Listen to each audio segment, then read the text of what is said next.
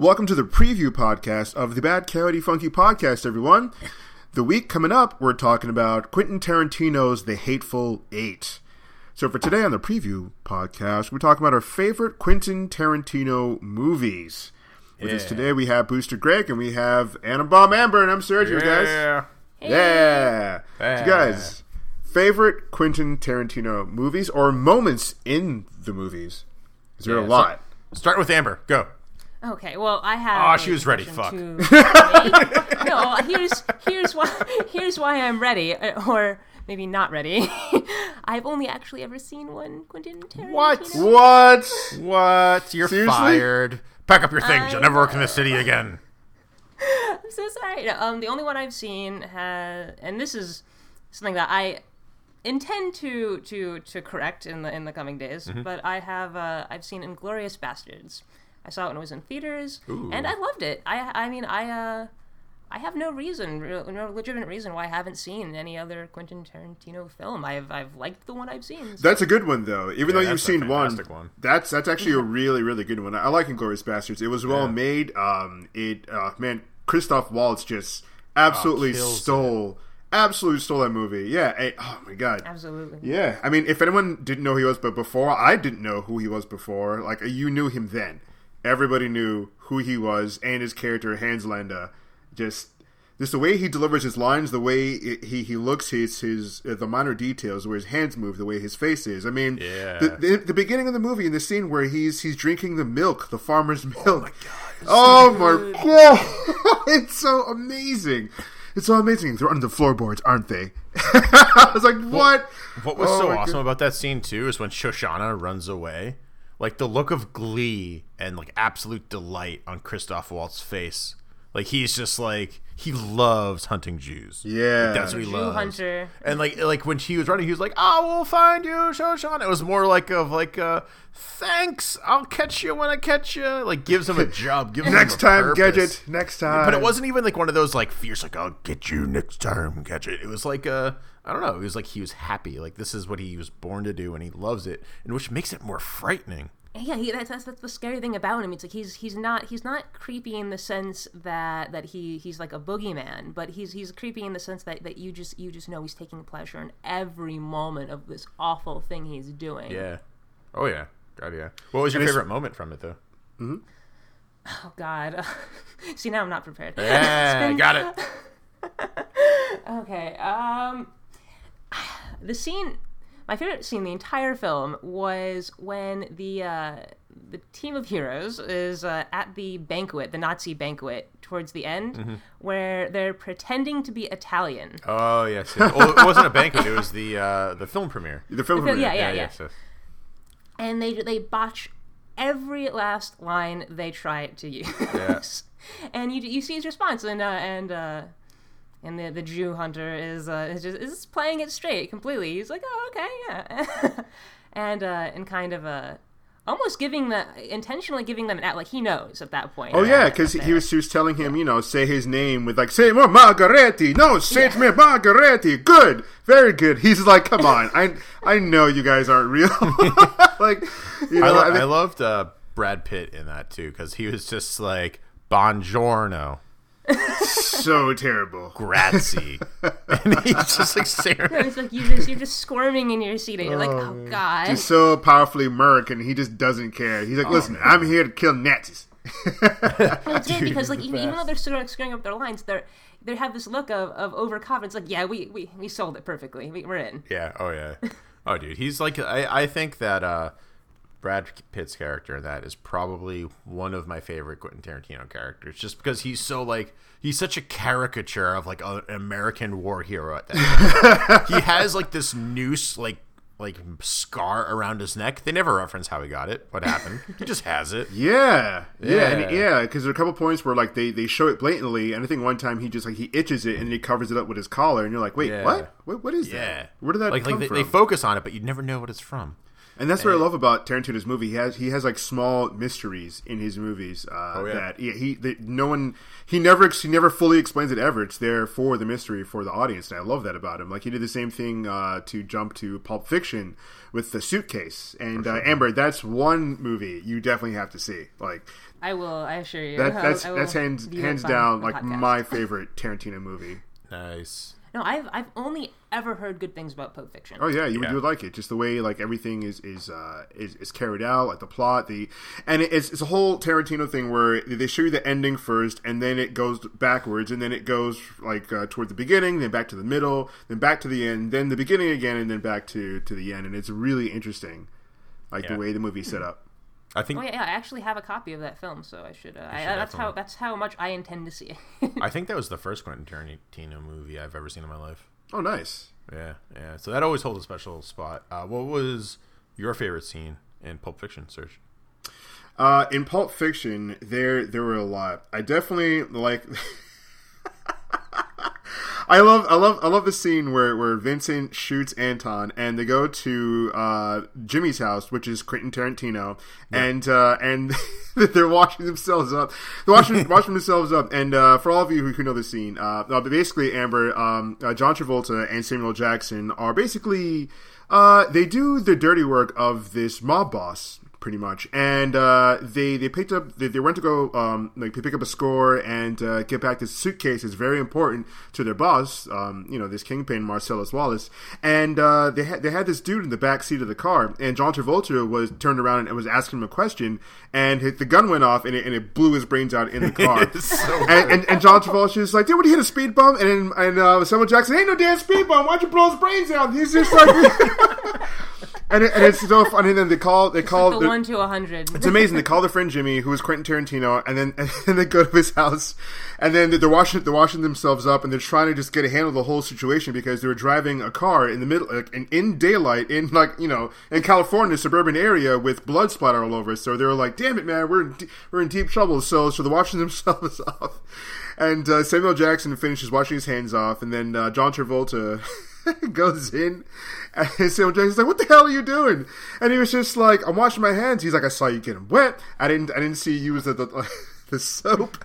And he's getting like blood all over everything, all over the soap, all over the sink, all over uh, the, the towels that, that are in Jimmy's house, which belongs to his wife's or whatever, whatnot. And he was just like, "Well, yeah, I, I finished cleaning myself off, myself off too, but when I finished, the towel didn't look like no, no goddamn maxi pad." And he was just like, "Listen, stop yelling at me. I'm getting a little pissed off here." And he's like, "Hey, listen, I respect you, but goddamn it, man. Like, you gotta look at the situation. We call upon Jimmy. His wife's gonna come home any minute now, and she's gonna freak out seeing, like, you know, two hard motherfuckers with blood all over them." You know, oh my god, the whole scene is amazing. What's important to note, too, is uh, Marvin was played by Phil Lamar. Yeah, Phil Lamar. He's on Mad T V, and he's also yeah. the voice of the Green Lantern in Justice League. And Static Shock. Yeah. And he was on Mad T V. Yeah. Yeah. The more you know. That movie has so many amazing moments in it. Yeah. so well, many amazing moments. Even, even like going off of that one moment, too, there was the whole point where uh, Quentin Tarantino's character was worried about his wife coming home. Like, he was, that was the whole thing. It's like, you gotta, gotta clear it up before my wife gets home. And he's, like, so adamant about that because he's just like, "Man, you fuck up my shit. You fuck up my shit big time." And it's just like, it's like so, just like. And then I calm down. "Somebody calm down, Jules. Okay? Don't yeah. tell me to calm down." He's like, I'm gonna, she's going to come home. She's going to see this. We're going to divorce, okay? And I don't want to get divorced. I like my life, okay?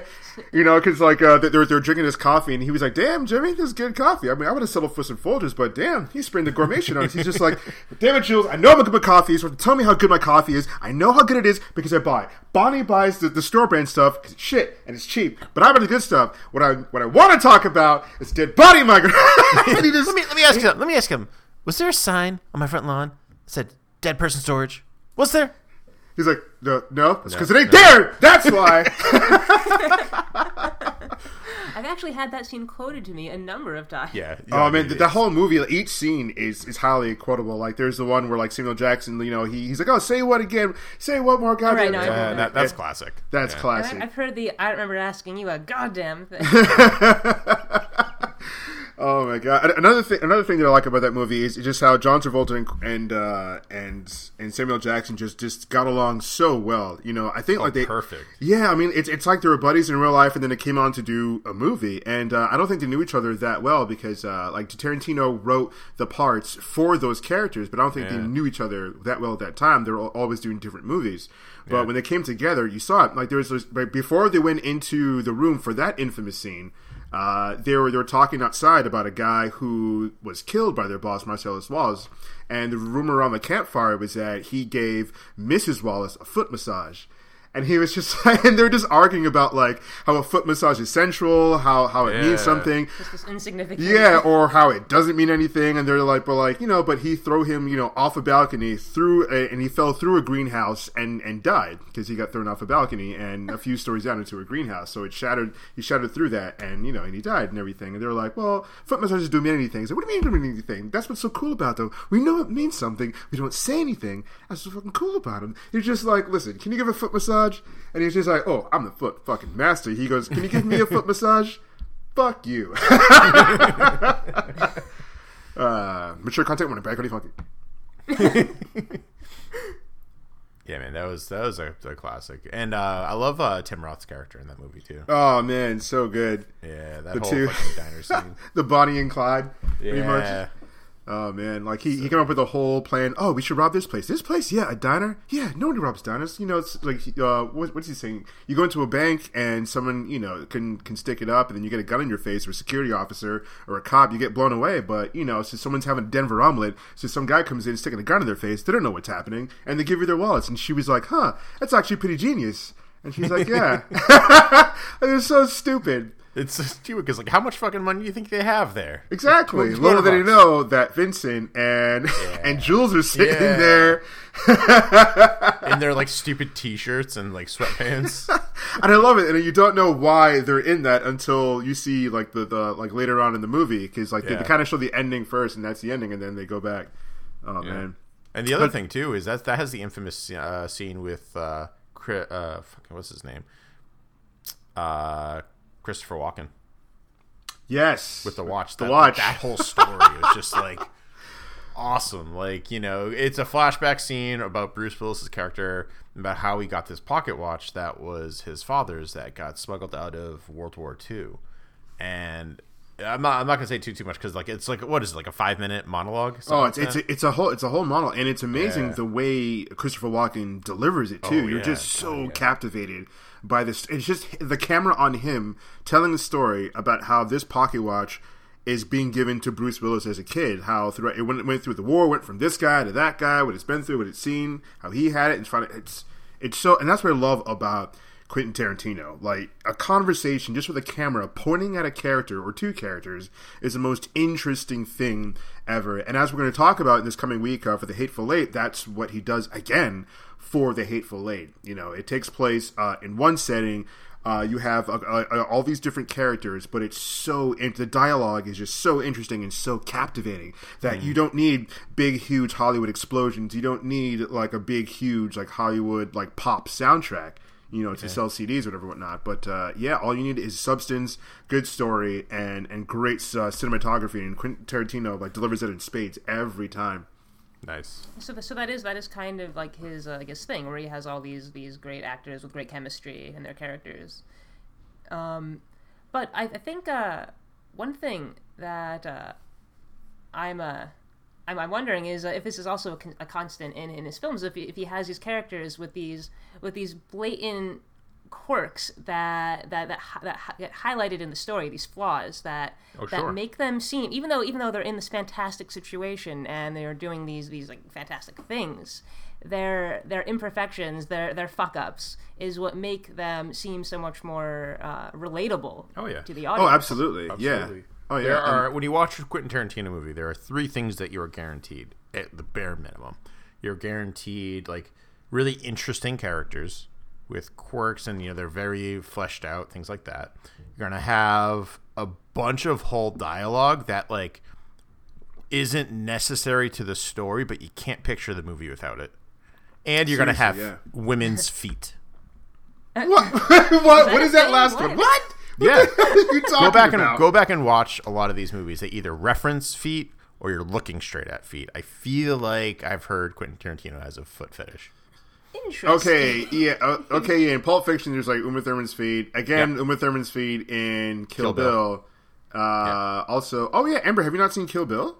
I mean, that was that was. That, that's the one I've I, I've always meant to see it. And actually, I, I remember that when I was really little, my family was going to see it, but for, for whatever Your reason... Your family was going to see it? Yeah, no joke. Like, I mean, like, I, it was just everyone. And for, for some stupid reason... Oh, you know, it's yeah, a great holiday I mean, family film. It's family yeah, fun. Right. Sure. Kill yeah, Bill. It was a little interesting.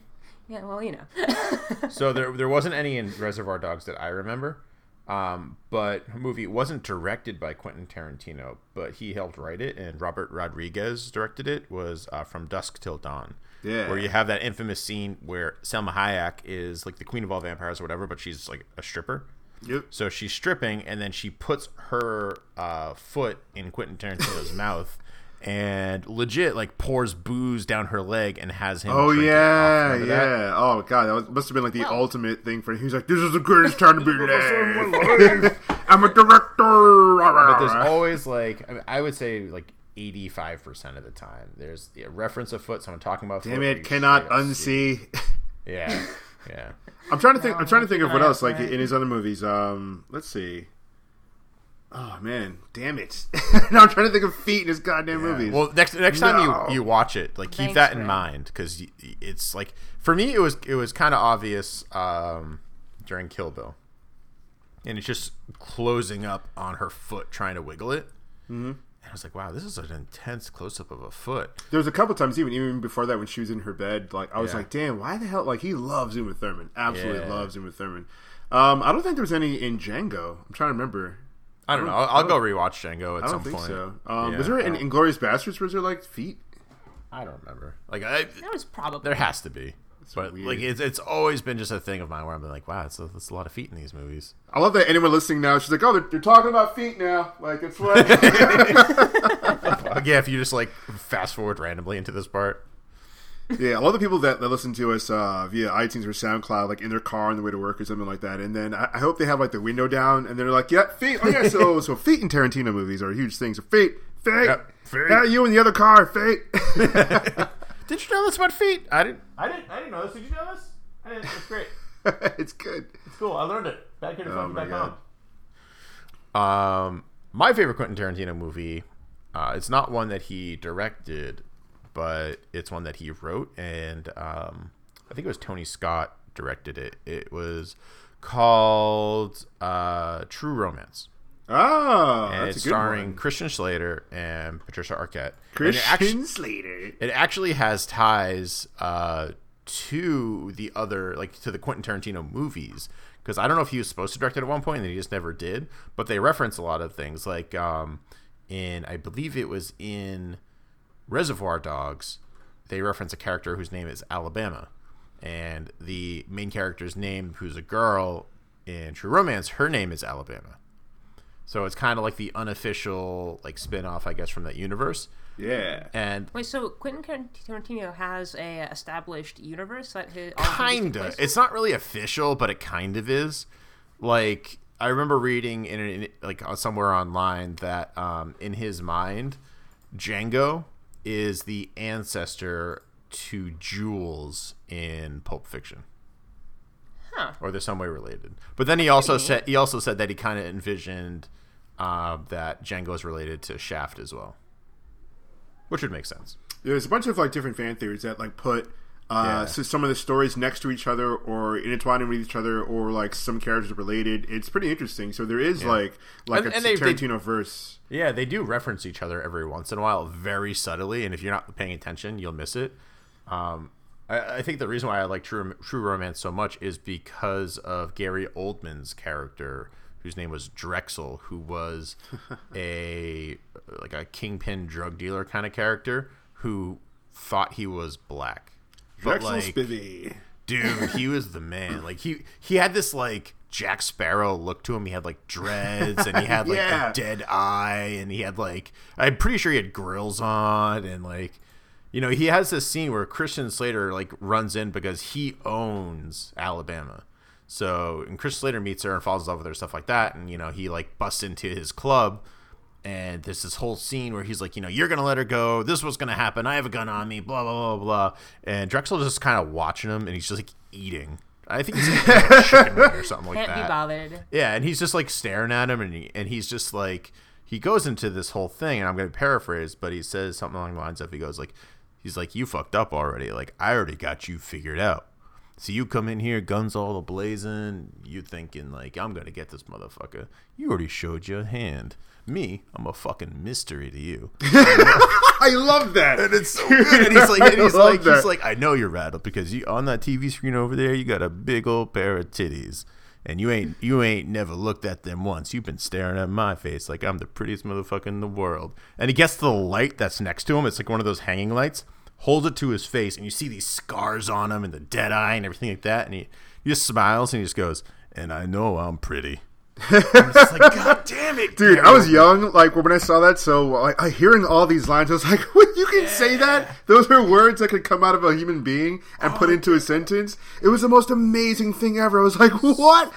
Oh, my God. Yeah, it was like that one scene, and there's a there's a cut scene too with uh, Samuel L. Jackson in it, where like Drexel's in there, and it kind of shows how like scrappy he can be, where like he's in the situation where he is going to die and get shot, and he ends up killing everyone else in there. Dude, I, mean, I love really um, cool uh, uh, Christopher Walken's character, uh, Vin Vincenzo. Vincenzo. Oh yeah, yeah, yeah, yeah. Yeah. Oh my God, I, I love when uh, I love that scene where he has um, oh God, with the actor's name, he has uh, Dennis Hopper like tied up, and he's, he's and he's talking to him. And he's, he was telling uh, he was telling Dennis Hopper how like you know how Dennis Hopper's Italian, and he was just saying yeah. oh like you're like you're you're like you're you're blacker than I am. He's like, what the hell are you talking about? Because like the, the part of uh, oh where was it was it Sicily? Anyway, he was like you know because of the Moors, because was the when the Moors invaded, you know mm-hmm. they had they had sex with the Italians and all that sort of stuff, and then just getting Dennis Hopper madder and madder and just yeah. like oh my God, I'm gonna rip the nerd off, and and it was the funniest thing, and uh, and that whole scene came about because like this like random dude. That new Tarantino, well, it's not, not a random dude. Like, uh, like Tar- one of Tarantino's friends randomly told him like that story about the Moors, like coming through Europe and getting to like Italy, and you know, like uh, you know, like spreading their seed and everything. So, like a lot of Italians and, and in certain parts of Italy are like black or whatever, or, mm. or that they're, they're mixed with black people, whatever, whatnot. But you know, like you like people don't accept that like in, in, in the Western world because you know they want to have like I guess pure genes or whatever. And uh, and Tarantino thought it was so interesting he put that into the movie because he was like like what would make like you know an old school Italian man like really really pissed off like oh call him a black guy. And uh, Tarantino thought that was the most badass thing to do. And that whole scene just, oh my God. Again, Christopher Walken can, like, deliver these lines and these entire stories. Just like what he did in Pulp Fiction. He does his whole story. It's like this, like, five-minute scene or something. And Dennis Hopper is just sitting there, like, on a chair. And I think, like, and I think like he, he just, like, shoots him, whatever. Like, yeah, uh, yeah. yeah, yeah. Like, Christopher Walken just kills Dennis Hopper's character yeah. or whatever. And uh, oh my God, it's just it's it's the, that movie was great. I remember when I saw it when I was young, and I was just like, "What is this?" I was like, "What?"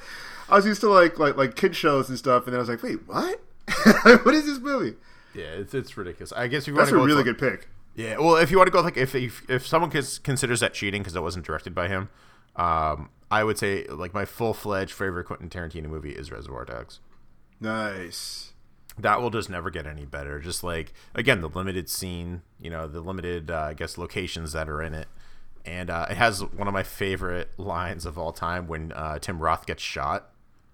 And uh, Harvey Keitel is, like, rushing him back to, like, home base so they can, like, figure out what's going on and who who's alive. And, you know, after this whole bank robbery is, like, gone wrong.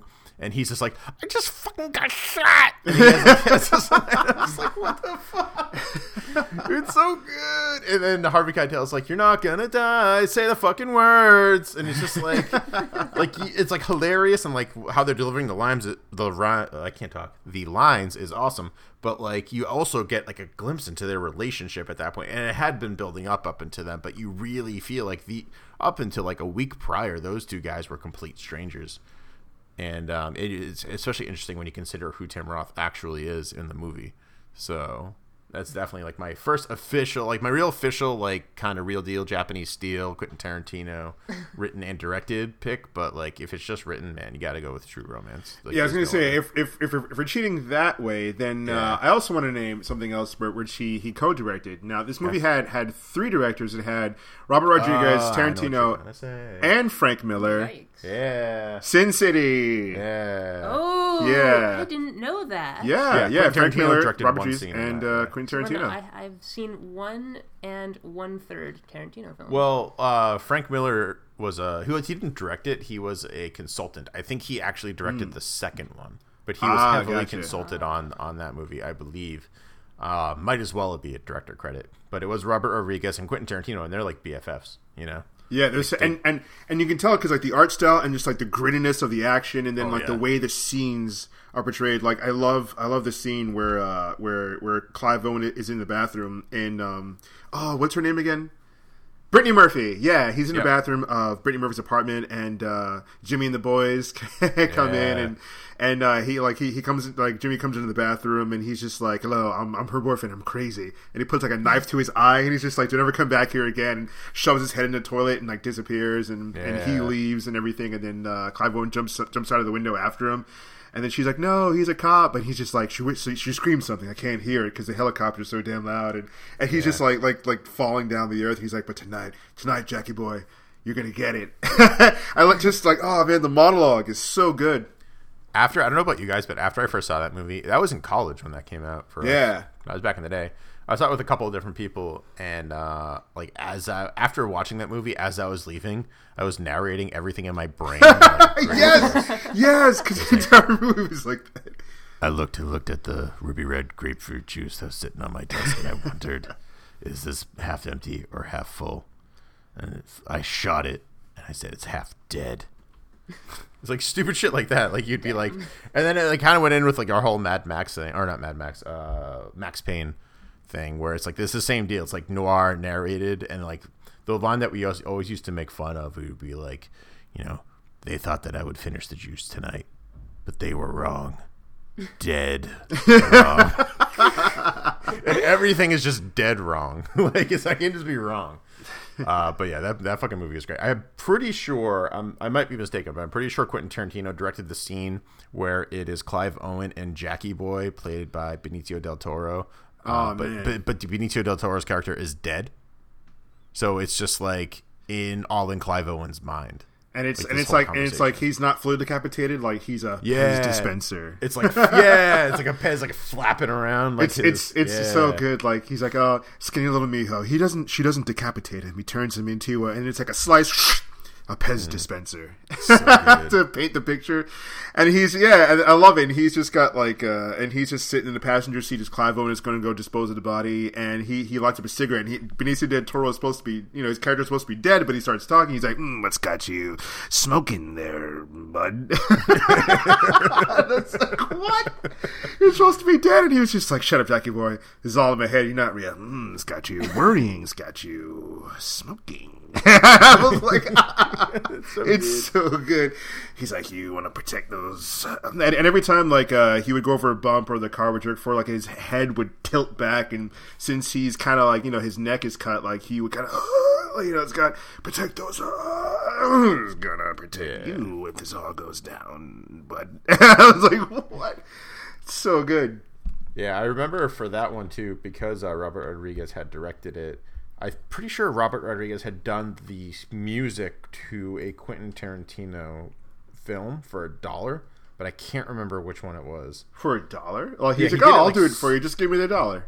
Yeah, like you I know, think kind of like a buddy like, thing. Yeah, he was like a buddy thing. And then as an agreement, Quentin Tarantino was like, all right, I will direct one scene in like, you know, this in your in this movie for like for free or whatever, whatever nice. It was. Yeah, I'm looking yeah. it up right now. I'm trying to figure it out. But and Tarantino is, is yeah, infamous for, for, for the music in his movies. They're so classical. They're like from back in the day, like the seventies, like sixties. Just they're funky. They're they're perfect. You know, he takes these uh, sounds from spaghetti westerns. From he oh, sure, knows yeah. like what to do with with soundtrack and sound. It's amazing. Like just look at uh, Kill Bill. You know, all the different like old school kung fu sounds and all the different music in that alone is just amazing. You know, okay. uh, Jackie Brown also has a good soundtrack. What else? Pulp Fiction, amazing. You know, in, infamous soundtrack.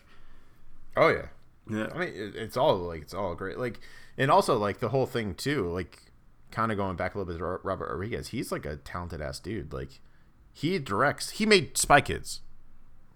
Yeah, which is it's just so weird to me because he made Spy Kids, but he's made like like horror movies and he's made yeah. action movies, Machete. And then he's like, oh, this is, yeah, like oh, Spy Kids.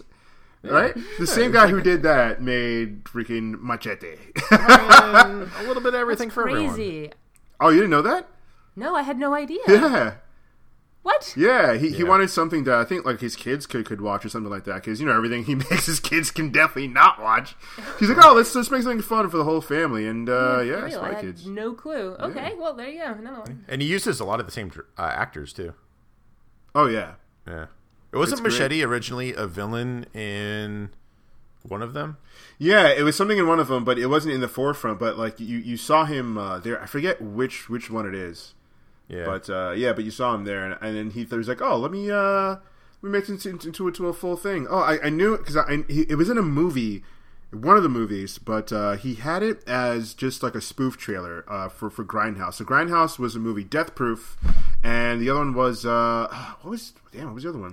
It was Death Proof, and what was the other movie in the Grindhouse? Fuck. There's Robert Planet, Rodriguez. Planet and, Terror. Planet Terror, yeah. Robert Rodriguez did Planet Terror, and yes. Tarantino did Death Proof. Like, two movies yes. together. And when you went when you went to the cinema, it was a whole experience. Like, I went to go see it in the cinema, and it was an amazing experience because it harkened back to uh, movies back in the day that had, uh, you would have a double feature um, in movies. So pretty much you go in, you kind of pay for one movie, but you get two.